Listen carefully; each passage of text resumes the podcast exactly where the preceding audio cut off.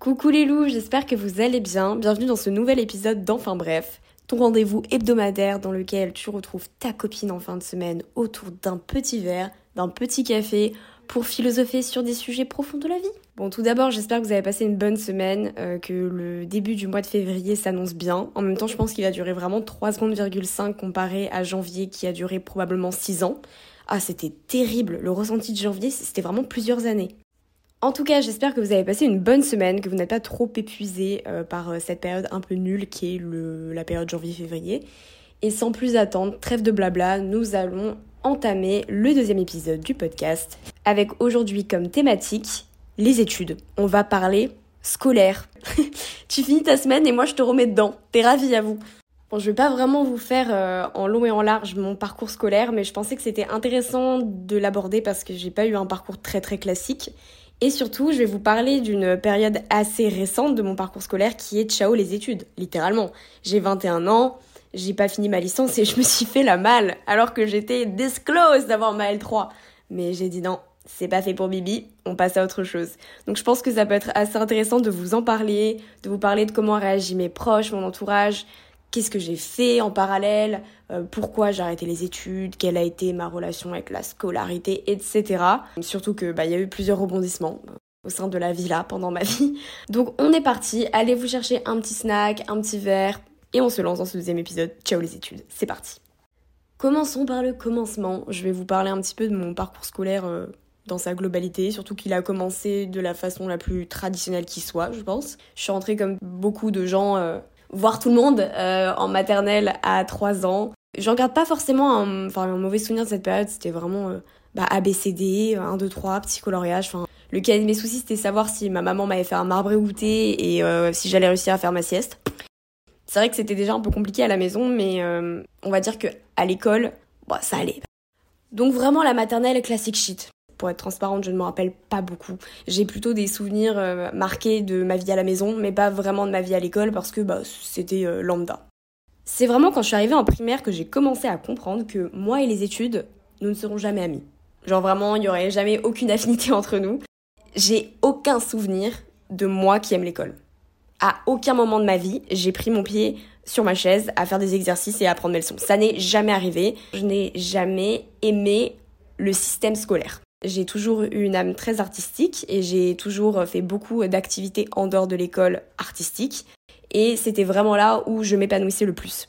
Dès que j'allais à l'école, je me sentais emprisonnée et je me sentais surtout à côté de la plaque. J'avais l'impression de ne pas avoir ma place à l'école.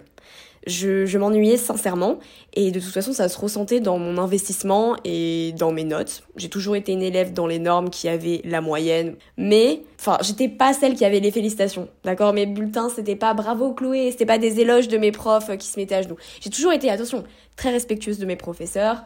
J'ai toujours euh, fait ce qu'on me demandait de faire, mais par contre je, je n'y mettais pas du mien. J'étais pas passionnée par ça, donc c'était jamais des résultats incroyables. Le seul moment où j'allais vraiment d'aide niveau notes, c'était dans les matières littéraires beaucoup plus tard quand je suis arrivée fin collège, début lycée, parce que c'est quelque chose qui m'intéressait, parce que c'était quelque chose qui était plus vague. Le problème avec le système scolaire qui était juste pas adéquat à ma personnalité, c'est que je suis une personne qui philosophe trop dans le sens où mes pensées divaguent à droite à gauche. Je peux pas avoir des règles fixes. C'est pour ça que j'ai toujours été pas très à l'aise euh, dans tout ce qui est matière scientifique. Les maths, bah, je pense que tout mon entourage qui écoute ce podcast est pété de rire parce que littéralement les maths et moi c'est un sketch. Je ne comprends pas. C'est un truc, ça ne veut pas rentrer dans mon cerveau. Et depuis toute petite, vraiment depuis le CP, c'est-à-dire que quand j'apprenais à compter, je ne comprenais pas. J'ai des souvenirs de ma mère qui, je pense, était à deux doigts de taper sa tête contre la table tant elle en pouvait plus et tant elle passait des heures à m'expliquer que une pomme plus une pomme, ça fait deux pommes et c'est comme ça, c'est une règle. Et moi j'étais en mode oui mais ok, mais pourquoi 2 plus 2 on a décidé que ça faisait 4 Pourquoi 1 plus 1 on a décidé que ça faisait 2 Quelle est euh, la philosophie derrière cette réflexion. Mais c'est parce qu'en fait, pour moi, la logique n'était pas logique. Parce que la logique classique, avec des faits euh, qui sont établis, c'est pas ma logique à moi. Ma logique à moi, elle est beaucoup plus bah, littéraire, beaucoup plus vague, beaucoup plus artistique au final. Mes hobbies, mes passions ont toujours été une priorité pour moi. Je les ai toujours mis en priorité dans ma vie depuis tout le temps. Donc ce qui faisait que je m'investissais beaucoup plus à l'extérieur de l'école l'école. Même quand j'étais à l'école, que ce soit en primaire ou au collège, je passais ma vie à gratiner des trucs sur des carnets qui n'avaient mais strictement rien à voir avec les cours que je suivais. Parce qu'en fait, moi, ça a toujours été clair et net que je ne voulais pas vivre de quelque chose qui ne me faisait pas vibrer. Et ça, c'est horrible parce qu'en fait, je l'ai exprimé très jeune sans aucun complexe parce que pour moi, il n'y avait rien de choquant à ça. Et tout de suite, on l'a refoulé, enfin, mon entourage ou mes professeurs ou même mes camarades de classe ont commencé littéralement à me dire mais ça va pas ou quoi? Tu te prends pour qui là, la petite capricieuse? Alors que c'est pas du tout un caprice de vouloir vivre d'une passion, de ne pas vouloir se faire chier dans son travail. En fait, quitte à travailler toute sa vie parce que c'est pas une option, autant faire un truc qui nous plaît. Moi, pour moi, c'était impensable de m'imposer un travail, un boulot qui ne me plaît pas, juste pour rentrer dans le moule euh, acceptable. Ça va pas ou quoi? Ça, c'est un truc de fou. C'est que quand tu exprimes euh, ce besoin, et moi je l'exprimais très jeune, hein, j'avais je pense 6-7 ans la première fois que je l'exprimais, tout de suite, soit on se moque de toi quand t'es très petit en mode ah, elle rêve la petite, la petite star. Soit tu es capricieuse et euh, bah check tes priorités, euh, remets-toi à ta place, euh, tu te prends pour qui et tout. Il y a, y a, ce côté hyper révolté des gens qui réagissent quand tu leur dis des choses comme ça. Et je pense aussi que ça vient d'une certaine frustration parce que beaucoup, enfin je pense la plupart, on doit être sur 80% de la population, exercent un travail par défaut parce que bah ils sont obligés bien évidemment pour, bah, pour gagner leur vie, pour payer leur loyer, pour manger à leur faim, normal. Mais du coup, il y a, une vraie euh, haine qui se dégage quand tu exprimes ce besoin de vivre de quelque chose qui te passionne, assez, euh, assez intéressante et assez instantanée pour tout le monde. Mais bon, parcours de vie oblige, euh, j'ai bien évidemment fini mes études jusqu'au bac, sans grande conviction. Du coup, j'ai eu un parcours plutôt classique, je n'ai pas redoublé aucune classe. J'ai toujours été moyenne, dans la, je passe partout, j'étais passe partout. Après, j'ai eu du coup des, petits euh, aléas durant ma scolarité, enfin, je pense particulièrement aux années collège, euh, qui ont fait que ça a un peu poussé mon désintérêt euh, de l'école parce que, étant donné que j'étais une personne qui n'était de base pas très intéressée, le moindre petit quick, le moindre petit trauma qui se passait dans ma vie amplifiait mon désintérêt. Et j'ai vécu quelque chose d'assez euh, violent, euh, notamment euh, quand j'étais en sixième. Et ça s'est prolongé jusqu'en quatrième. J'ai eu un peu de mal à trouver ma place dans ma vie jusqu'en quatrième, jusqu'à ce que je trouve mes meilleurs amis en fait. C'était pas fou et ça a fait qu'il y a beaucoup de moments, notamment je crois en cinquième, où j'étais pas souvent à l'école. Je prétextais souvent être malade. J'étais pas forcément malade, j'étais juste mal dans ma vie tout court. Et j'avais déjà que j'aimais pas l'école, donc j'avais vraiment absolument pas envie d'être là. Euh, mais voilà, du coup j'ai quand même fini mes années collège de façon classique. C'est quand je suis arrivée au lycée que ça s'est un petit peu compliqué. Là aussi, je l'avais du coup évoqué dans l'épisode précédent, mais c'est vrai que euh, j'ai pas forcément passé de très très bonnes années lycée. Elles ont même été très courtes, ça a duré qu'un an, euh, puisque j'ai fini mes années lycée au CNED et j'estime que ce n'était pas des années lycée quand j'étais au CNED. Pour moi, c'était à part, c'était autre chose. C'était tellement différent de la norme que je l'ai pas du tout vécu comme des années lycée. Mais du coup, j'ai fait toute ma seconde de façon classique. J'ai pas du tout, du tout, du tout envie de parler de ma seconde. Je vous avais quand même parlé de ces histoires d'hypersexualisation. Il y avait des problèmes à la maison, il y a eu euh, l'anorexie qui est arrivée après. Enfin, ça a été très compliqué et j'ai dû euh, me scolariser à domicile à partir de la première. Ça a été une, euh, expérience très étrange le CNED et je pense que c'est assez intéressant de le partager parce que c'est quand même pas un parcours scolaire classique. Euh, ça représente un très faible pourcentage de personnes. Donc le CNED déjà pour euh, toutes les personnes qui ne savent pas forcément ce que c'est, c'est l'école à domicile.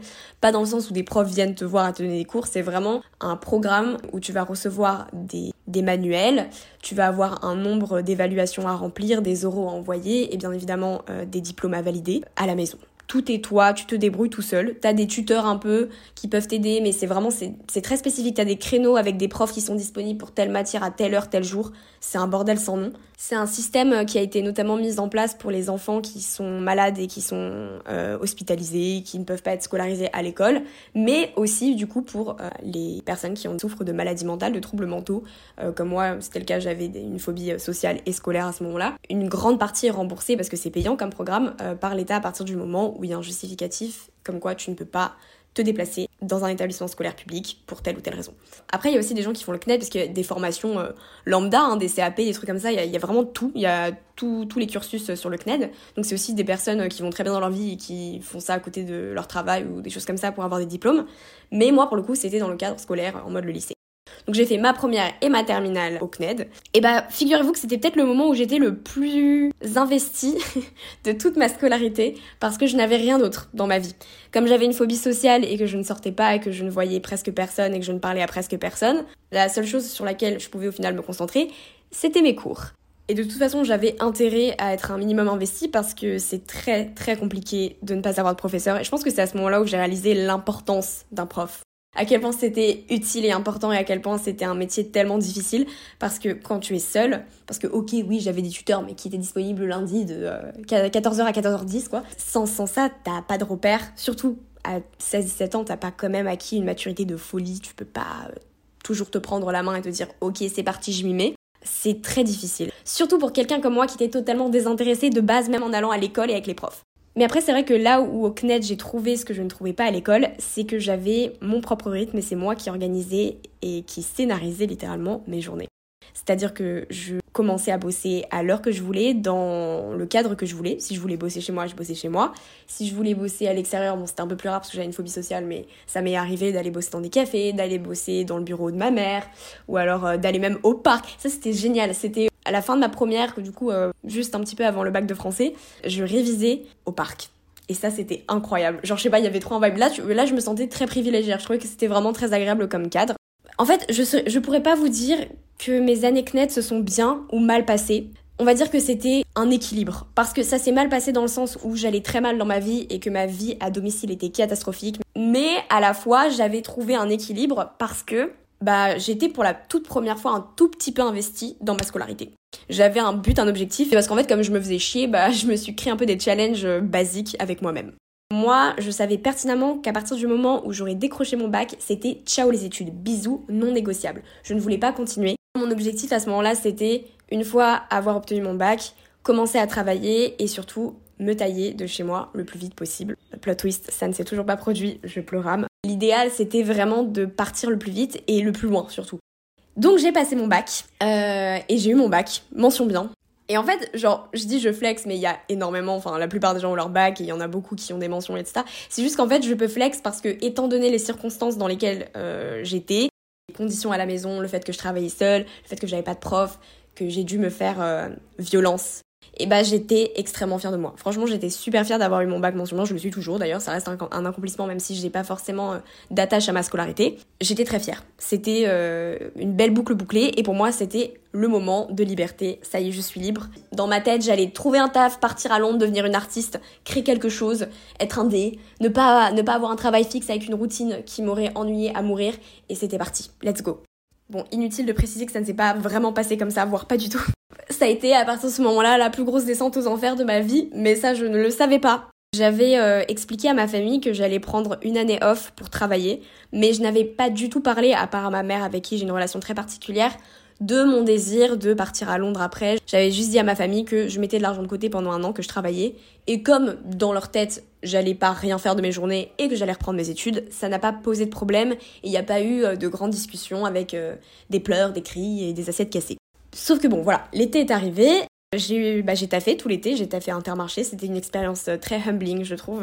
Parce que les, bah, la population est absolument infecte. Et le pire, sachez que ce n'est pas les jeunes, c'est les vieux Enfin bref, du coup rien ne s'est passé comme prévu puisque c'est l'été où je suis gravement tombée malade, où je suis tombée à fond dans l'anorexie. Ça avait déjà commencé en mars, mais les conséquences physiques ont commencé à être euh, gravissimes à partir du mois d'août. Enfin presque du jour au lendemain j'ai perdu 15 euh, kilos, euh, je perdais mes cheveux, je tenais pas debout, enfin j'étais très très malade physiquement. L'anorexie c'est très traître parce que les premiers mois c'est vraiment un peu la honeymoon phase où juste t'as l'impression que tu contrôles tout, Enfin, je dis pas que perdre du poids c'est une conséquence obligatoire de l'anorexie, ça je le dis tout le temps, c'est une maladie mentale en premier temps, mais tant on va dire que tu n'as pas tout de suite les répercussions physiques parce que ça vient pas immédiatement, c'est un peu le truc de l'euphorie et ça te tombe dessus très rapidement, presque du jour au lendemain, en quelques jours. Et à partir de ouais, fin août, début septembre, j'étais dans un état pitoyable, autant euh, physiquement que mentalement, parce que du coup, bah, ça m'a fait complètement tomber en dépression. Et incapacité de faire quoi que ce soit est tellement, tellement faible physiquement avec les Covid qui revenaient, les deuxièmes vagues, les sixièmes vagues et tout, les hôpitaux qui étaient bondés, impossible de m'hospitaliser nulle part. Euh, on a voulu me protéger, ma famille a voulu me protéger en m'envoyant vivre chez mes grands-parents à partir d'octobre, au lieu de commencer à travailler. Euh, parce que mes grands-parents vivent à la campagne et que c'était, enfin, j'allais pouvoir être confinée à la campagne. Ça aurait été un petit peu plus safe que si j'étais en ville, à Paris surtout, où euh, je pouvais attraper très facilement le Covid, étant donné que j'étais très fragile, que j'étais un cas à haut risque. Donc vraiment, j'ai vécu euh, 3-4 mois bien avec mes grands-parents et ça a été d'ailleurs une, étape très importante dans ma vie qui a créé une relation très spéciale avec mes grands-parents. Enfin, revenons à nos moutons. Donc je n'ai pas pu travailler, euh, je n'ai pas pu aller à London non plus, hein. London c'était bisous avec le Covid de toute façon. Mais en janvier-février, je suis retournée vivre chez ma mère parce que bah, j'étais tellement malade physiquement qu'il fallait que j'ai un suivi médical euh, beaucoup plus intensif. Du coup, de la période entre janvier et mai, j'ai absolument rien fait, j'avais absolument aucun projet autre que mourir. Il y a un moment où, j'ai voulu me reprendre en main. En fait, c'est marrant parce que c'est une période hyper euh, conflictuelle. T'avais cette partie de moi qui voulait juste mourir, littéralement, et cette partie de moi qui voulait se battre et qui voulait trouver une occupation, quelque chose pour s'accrocher à ça et pour rebondir dans la vie. Sauf que je n'arrivais pas à me rattacher à mes hobbies parce que euh, un trouble alimentaire, ça vous coupe vraiment tout contact avec vos passe-temps. Parce que vous êtes beaucoup trop malade et atteint pour penser à autre chose que s'alimenter, parce que c'est un réflexe normal du cerveau, il vous fait penser que à l'alimentation, que à la nourriture, parce qu'il en est en manque. Euh, donc ce qui fait que vous ne pouvez pas forcément vous concentrer sur vos passe-temps et vos activités en dehors, ou d'ailleurs quoi que ce soit. Même regarder un film, c'était très compliqué pour moi. en fait, je ne savais pas comment rebondir, ou rebondir, et du coup, je me suis dit, bah, au final, est-ce qu'on va pas reprendre des études? Peut-être que ça me fera avancer quelque part, ça me fera penser à autre chose. Et c'est une initiative que j'ai pris moi-même, personne ne m'a forcé.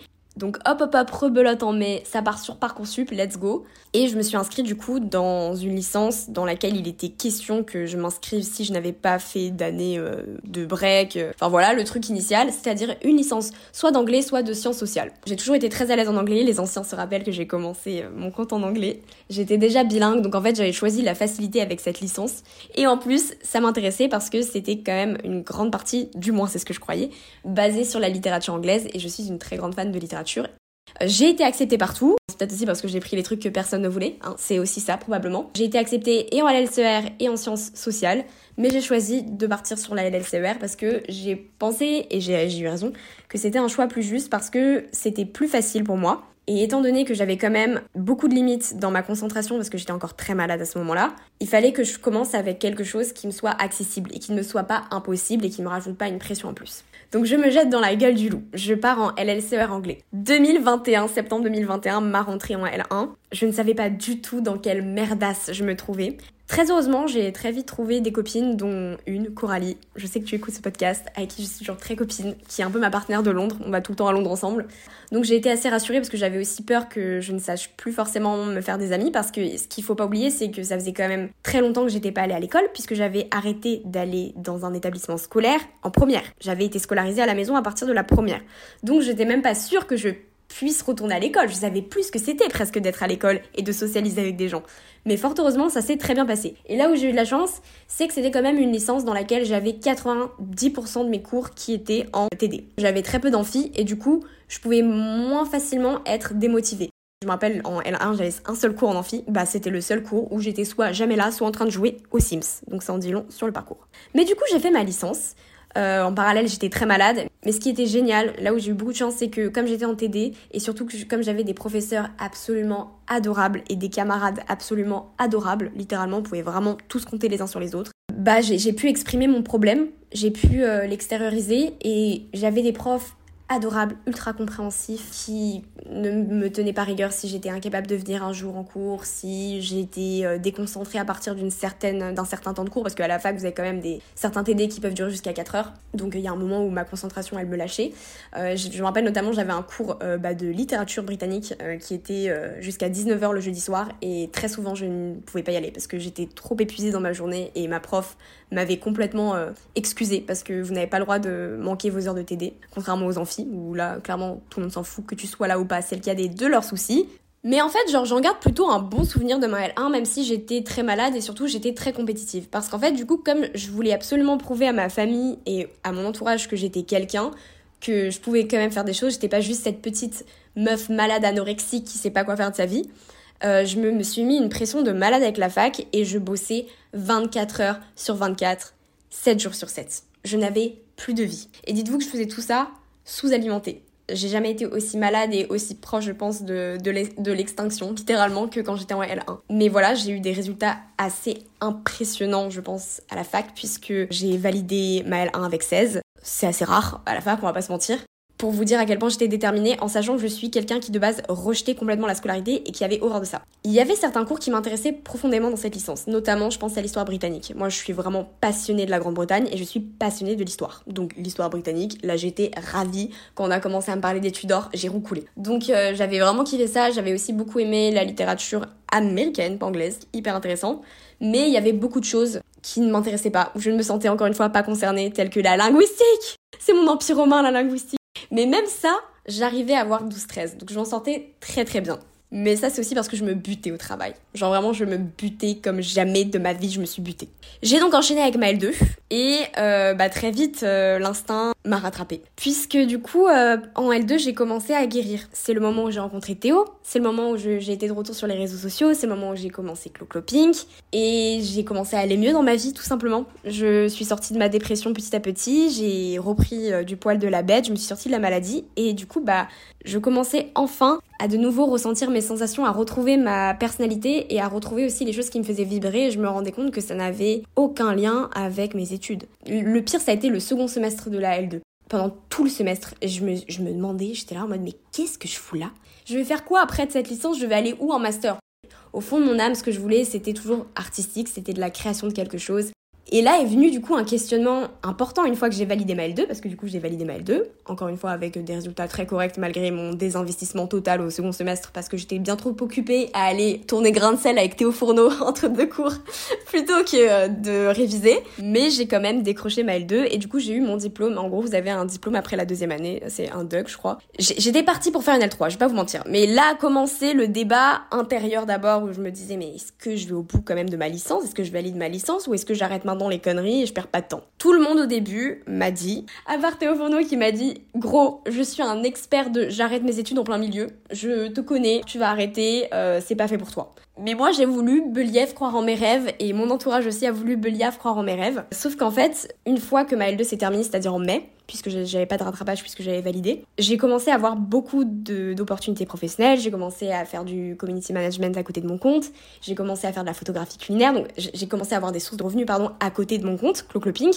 et surtout ça a commencé à prendre un tournant intéressant et mes journées étaient rythmées par ça et je travaillais beaucoup, je travaille toujours beaucoup. Je me fais pas chier. Hein. Vous pouvez croire qu'en tant qu'influenceuse, je me fais chier, mais je suis pas que influenceuse. Là où ça a commencé à être problématique, c'est que même en dehors du manque d'investissement et d'envie tout court de poursuivre ma licence, bah il y avait pas le temps. Et je vais pas vous mentir, je me suis inscrite en L3, mais je n'y ai jamais posé un seul pied. Voilà, ma rentrée c'était le 25 septembre. Écoutez mes vies, je pense à vous. J'espère que votre rentrée était chouette, mais en tout cas ils ne m'ont pas vue. Pour moi, c'était mort, c'était non négociable, il fallait que j'arrête, j'en pouvais plus et j'avais clairement pas du tout le temps. J'avais d'autres choses qui m'intéressaient beaucoup plus. Il aurait fallu en fait que je fasse un choix. Soit je mettais ma, vie de clo-cloping et de community manager, de photographe et tout, euh, bah en fait mon empire que j'étais en train de construire. Ouais, je me sens plus, ouais. Entre parenthèses, pour valider ma licence, soit j'arrêtais ma licence évidemment que je me suis pas posé la question pendant 15 ans, étant donné que ça aurait été dommage de peut-être foirer complètement une vie professionnelle juste pour une année de licence qui m'apportait pas du tout au final, alors que cette vie professionnelle que je suis en train de construire cette année, elle m'apportera beaucoup plus sur le long terme. Je suis tellement plus épanouie ainsi. Donc le choix a été très rapide. Là où ça a été plus difficile, ça a été de l'annoncer à mes proches, à mon entourage. Parce que c'est pas comme si j'arrêtais mes études parce que j'avais un CDI. J'arrêtais mes études pour de, du flou je suis en freelance. Donc ça reste un métier très incertain. On ne sait pas, je sais pas si j'aurai du travail demain, littéralement. Ça se trouve demain je suis à la rue, je suis au chômage, on ne sait pas. Mais du coup, comment je l'ai annoncé à mes proches? C'est très étrange, mais ça s'est passé beaucoup mieux que ce que je pensais. Les réactions ont été tellement moins dramatiques que ce que j'avais imaginé. Ça a été ultra naturel parce que comme j'avais déjà un travail et comme ma famille euh, suivait déjà de près ce que je faisais, ils étaient en mode ouais bah en fait euh, genre tu travailles quoi tu bosses. T'as pas le temps de faire tes études ça paraît obvious que t'arrêtes. C'est même pas vraiment je ne pense même pas avoir eu une vraie conversation avec ma famille par rapport à ça. Euh, à part du coup avec mes parents. En fait ils voyaient que je ne faisais pas rien. Du coup il y avait ce côté en mode bah elle fait des trucs de sa vie ça marche il y a des il y a un salaire qui rentre donc c'est que ça va. Donc j'ai beaucoup de chance. J'ai énormément de chance. Ça a été un peu plus compliqué avec ma mère, notamment parce qu'elle était très inquiète. Elle était dans, dans l'incertitude. Elle s'est dit, mais attends, mais t'es sûre que c'est vraiment raisonnable? Attends, il te reste un an, tu peux quand même serrer les fesses, quoi. Mais au final, elle a très bien compris que j'étais têtue et obstinée et surtout que j'étais adulte et responsable. Elle m'a toujours dit à partir du moment où tu es adulte et tu te sens adulte, c'est toi qui prends tes décisions et tu te débrouilles avec ta merde. Et elle a totalement raison. Du coup, elle a bien évidemment accepté, elle m'en a pas voulu ou quoi que ce soit et elle est très fière de moi. Mais bref, y a-t-il de bonnes ou de mauvaises raisons d'arrêter ses études? Bien écoutez, je ne pense pas. Je ne pense pas qu'il y ait de très bonnes raisons d'arrêter ses études parce qu'il y aura toujours ce côté stabilité. C'est sûr qu'avec un diplôme, bah, tu as accès à plus de choses que quelqu'un qui n'en a pas forcément. Mais il n'y a jamais une mauvaise raison d'arrêter ses études. Même si tu as un projet qui est pas encore 100% concret, que tu vas plutôt tâter à droite à gauche, je pense qu'à partir du moment où tu n'es pas fait pour être dans un cursus scolaire, que tu n'es pas fait pour être dans le système scolaire, ça ne sert à rien de s'obstiner parce qu'il y a un moment ou un autre où ta vraie nature va te rattraper et tu vas devoir arrêter, tu vas être obligé parce que tu vas être euh, au bout de ta vie, littéralement, tu seras épuisé euh, psychologiquement. Il faut juste, dans ces cas-là, oser. Il faut avoir de l'audace. Si vous vous retrouvez dans des situations comme la mienne, où vous ne pouvez pas trouver votre bonheur et votre épanouissement dans le système scolaire, il faut avoir l'audace et il faut oser tenter des choses qui vous plaisent vraiment explorer à droite à gauche, prendre des risques, savoir que vous vivrez peut-être dans l'incertitude, mais au moins, vous vous sentirez vivant. Et ça, ça n'a pas de prix. Attention, je vous dis pas de lâcher tout du jour au lendemain. Moi, ça a été un cheminement qui s'est fait sur plusieurs mois, plusieurs années. On ne prend pas une décision comme ça du jour au lendemain, mais si ça vous trotte dans la tête depuis longtemps, c'est que c'est important pour vous. Et c'est que probablement vous n'êtes pas dans une situation intéressante sur le long terme parce que vous allez forcément vous faire chier un moment ou un autre si ce n'est pas déjà le cas. Et c'est quand même dommage. Il y a de toute façon des points négatifs au fait d'avoir euh, mon train de vie, hein, euh, euh, d'avoir une vie plus artistique, plus indépendante. il y a des points ultra positifs. Pour l'instant, j'en vois surtout positif, mais des fois, bah, t'as l'incertitude financière, t'as le stress de ma paye n'est pas arrivée, de bah, je dois, j'ai pas de retraite, j'en sais rien, des trucs comme ça. Mais moi, à la fin de la journée, je suis heureuse. Et c'est tout ce qui compte, c'est qu'à la fin de la journée, vous soyez heureux et en accord avec vous-même, que vous ne vous mentez pas à vous-même. Parce que vous pourrez mentir à tout le monde, mais jamais vous pourrez vous mentir à vous-même. Votre vraie nature, elle est toujours là et euh, elle essaiera toujours de sortir d'une façon ou d'une autre. Et il y a un moment, ça pète. Donc réfléchissez, prenez le temps, mais pas trop non plus. Prenez une décision, une décision qui sera bénéfique pour vous et surtout prenez une décision qui est faite pour vous correspondre. Pas pour correspondre à votre entourage, pas pour faire plaisir aux autres, pour vous faire plaisir à vous. C'est votre vie au final. Enfin bref, je pense qu'on a un petit peu fait le tour de la question. C'était très important d'en parler déjà parce que j'ai eu des, petits obstacles, notamment la partie sur le CNED et la partie réorientation, la partie fac, la partie et tout, euh, qui valaient peut-être le coup euh, d'être euh, parce qu'il y a probablement des gens qui sont dans la même situation ou qui savent pas s'ils vont se retrouver dans la même situation et qui ont des questions, qui ont des inquiétudes, juste qui se sentent seuls. Et du coup, bah, j'attends avec grand plaisir vos retours sur Instagram si vous voulez m'envoyer un message et que vous voulez partager votre témoignage, même si vous voulez que je le partage en story euh, en privé, c'est-à-dire que je cacherai bien sûr votre user, votre photo, etc. Mais c'est un sujet sur lequel ça m'intéresse beaucoup euh, d'échanger parce que j'ai trouvé très peu de gens euh, dans ma situation et c'est aussi pour ça que je voulais faire cet épisode. Je ne connais presque personne qui a eu mon parcours scolaire et qui a expérimenté les mêmes difficultés que moi. Et du coup, ça me ferait très plaisir de pouvoir échanger avec des gens qui ont soit vécu la même chose, soit des expériences un peu similaires qui se ressemblent mais qui ont eu un parcours scolaire pas classique, traditionnel, qui ont tout lâché pour suivre leurs rêves, etc. Je pense que ça me ferait beaucoup de bien et ça me ferait très plaisir d'échanger euh, avec euh, vous, avec des personnes qui, qui du coup sont dans cette situation, qui ont été dans cette situation. Comme d'habitude, ça me ferait très très plaisir s'il était possible que vous partagiez mon podcast pour euh, me donner de la force, mettre un petit avis et bien évidemment vous abonner pour ne rater aucun épisode. Et voilà, et puis euh, bah écoutez, je vais, je vais vous souhaiter un très bon week-end, j'espère que vous avez passé un bon moment. Et je vous souhaite un bon courage pour la semaine prochaine. Les beaux jours vont bientôt être de retour. Courage, on sera bientôt en mars. Ça va passer vite, d'accord? Prenez soin de vous. Et on se dit à vendredi prochain, 17h, pour le troisième épisode d'Enfin Bref. Gros bisous